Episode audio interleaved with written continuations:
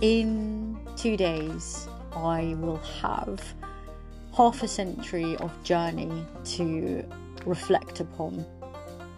And I know it's probably quite a radicalized cliche to say, but certainly 25 years ago, I didn't have any recognition that I would make it to 50 years old.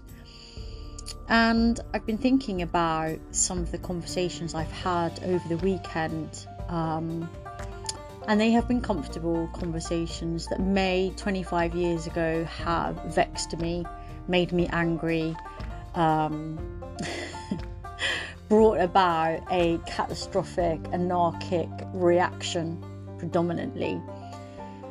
And some of those conversations have evolved around friend ecosystems. And then, actually, when you drill down to that, what actually is the ideology or the pretext or the context of a friend?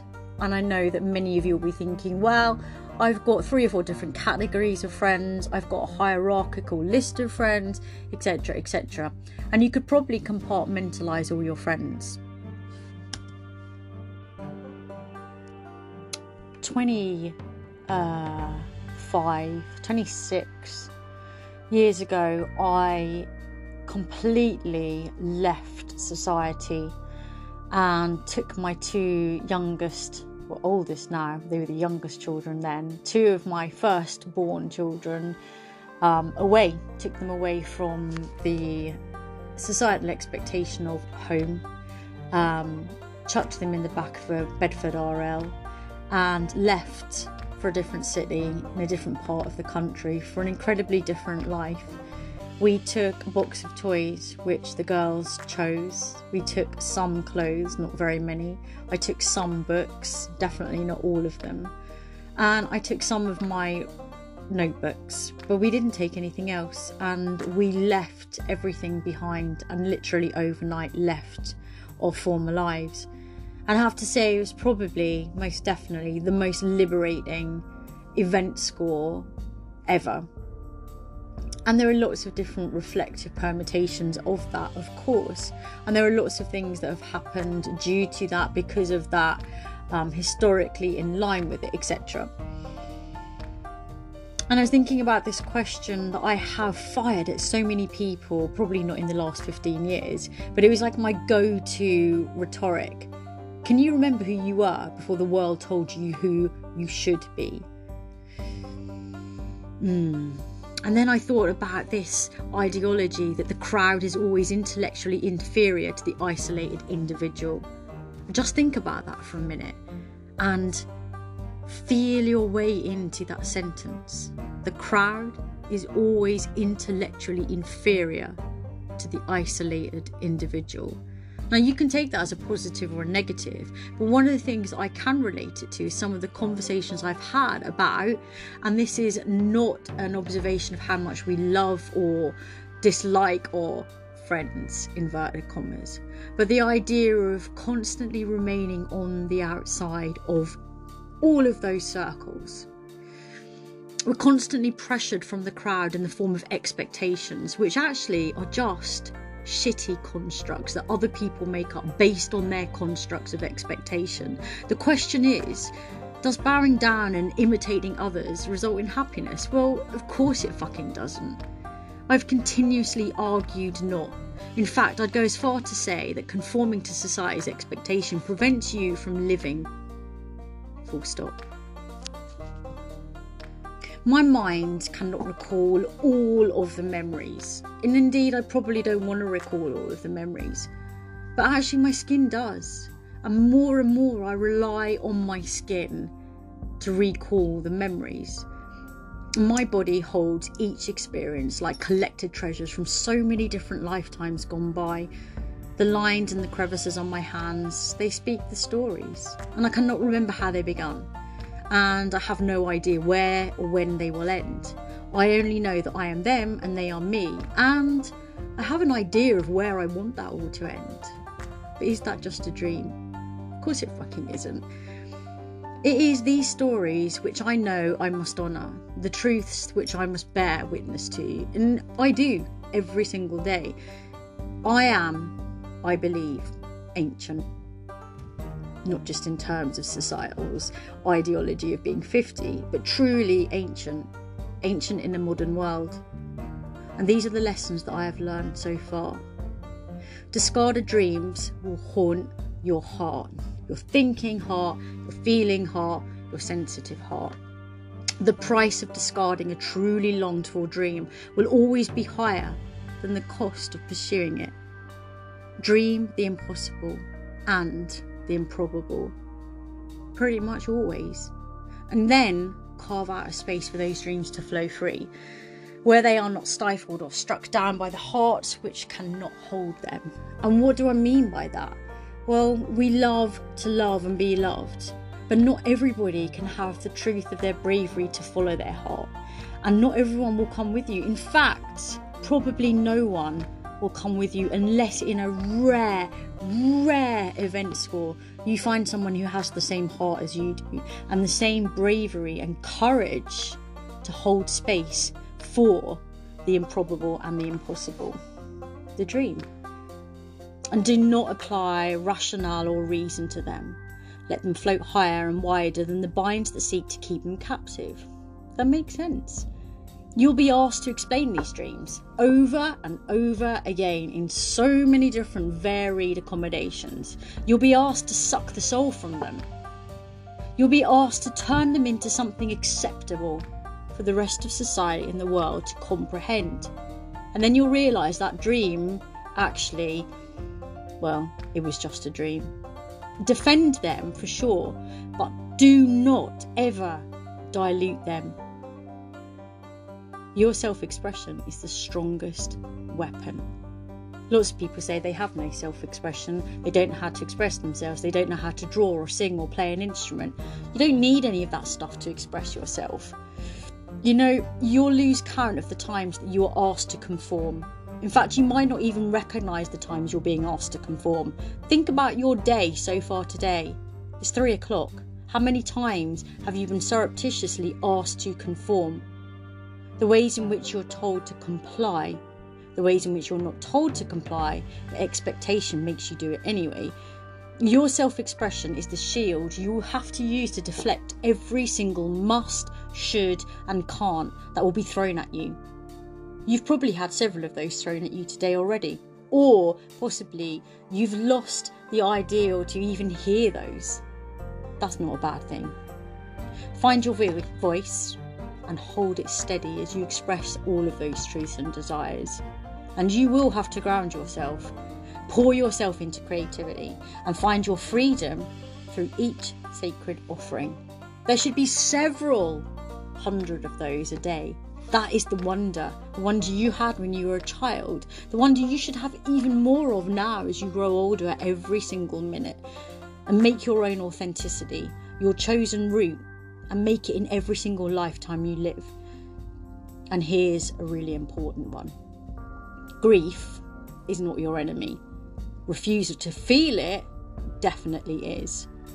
You will know the losses that will bring you to your knees, and you will need to be brave. Braver than you ever knew you could be, possibly.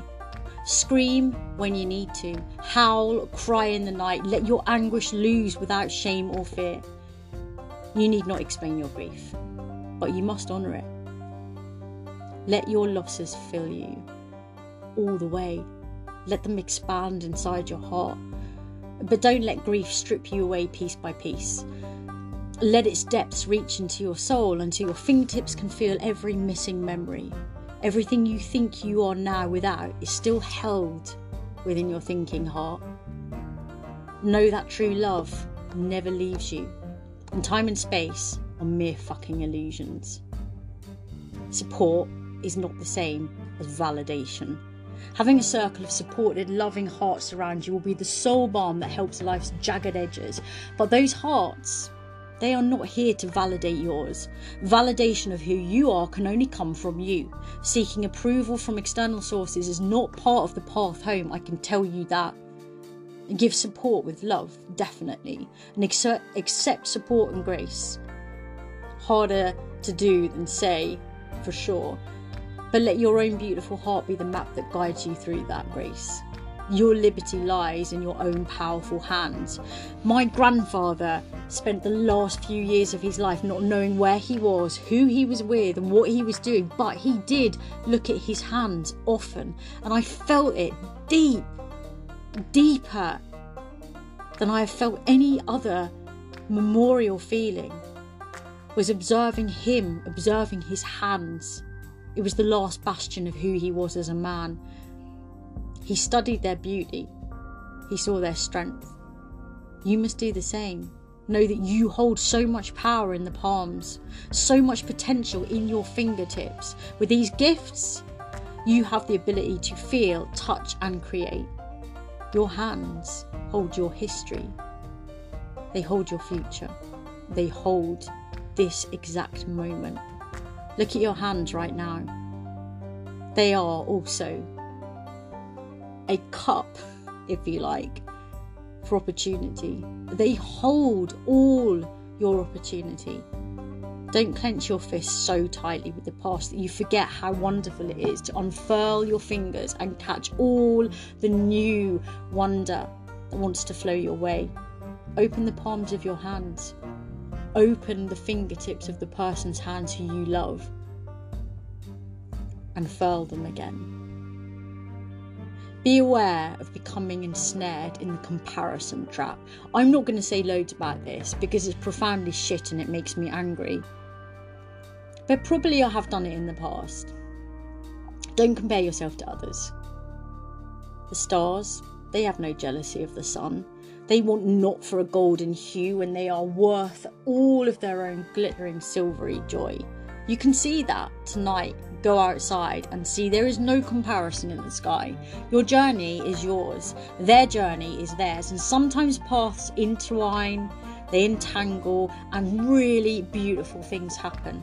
Sometimes paths need to stay separate. Sometimes paths will stay separate. And don't let envy of others eat away at your soul. Enjoy your spectacular scenery. Soak it all in. On that note, have a look at your scenery now. What does it tell you about your life, your path, where you are, where you're going, your dreams, who you were before the world told you who you should be? And don't apologise for what you can do. Don't apologise for your gifts. List your gifts now. The world will tell you to shine light. Then it will scream the fuck out of you when you are too bright. The world will tell you to reach higher. And then it will roar that you are flying too high. Too brave, too brazen, too loud, too many words. Too beautiful, too wise, too wild, too wonderful. Say no to that fucking world. Decline in existence that will see you stuck in little boxes and cramped little pigeonholes. Playing small does not benefit you, nor does it add any value to the lives of others around you. Use your gifts wisely, use them well, but do not box them up and hide them. The cure is always the cause. You will try to conceal and camouflage all that hurts and ails you. You just will. It's what we do. You will try to run from everything that you cannot stand to sit with. But your feet can never go fast enough to escape the inner truth that wants to be witnessed. Let it be witnessed, however fucking hard it is. Because it will not pass.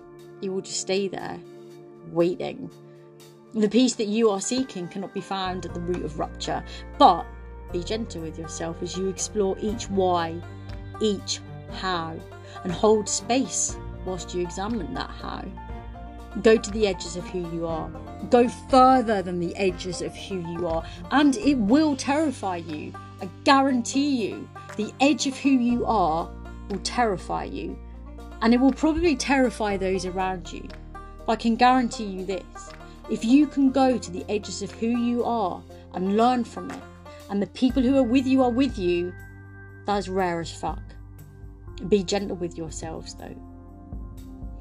Remember that every fragment finds its way back. Yours is a heart that is worthy, so damn worthy, but especially from you. And there will be so many worlds to walk, but be sure to hold true to who you are in every single each corner and remember, dream the impossible. it's not that impossible.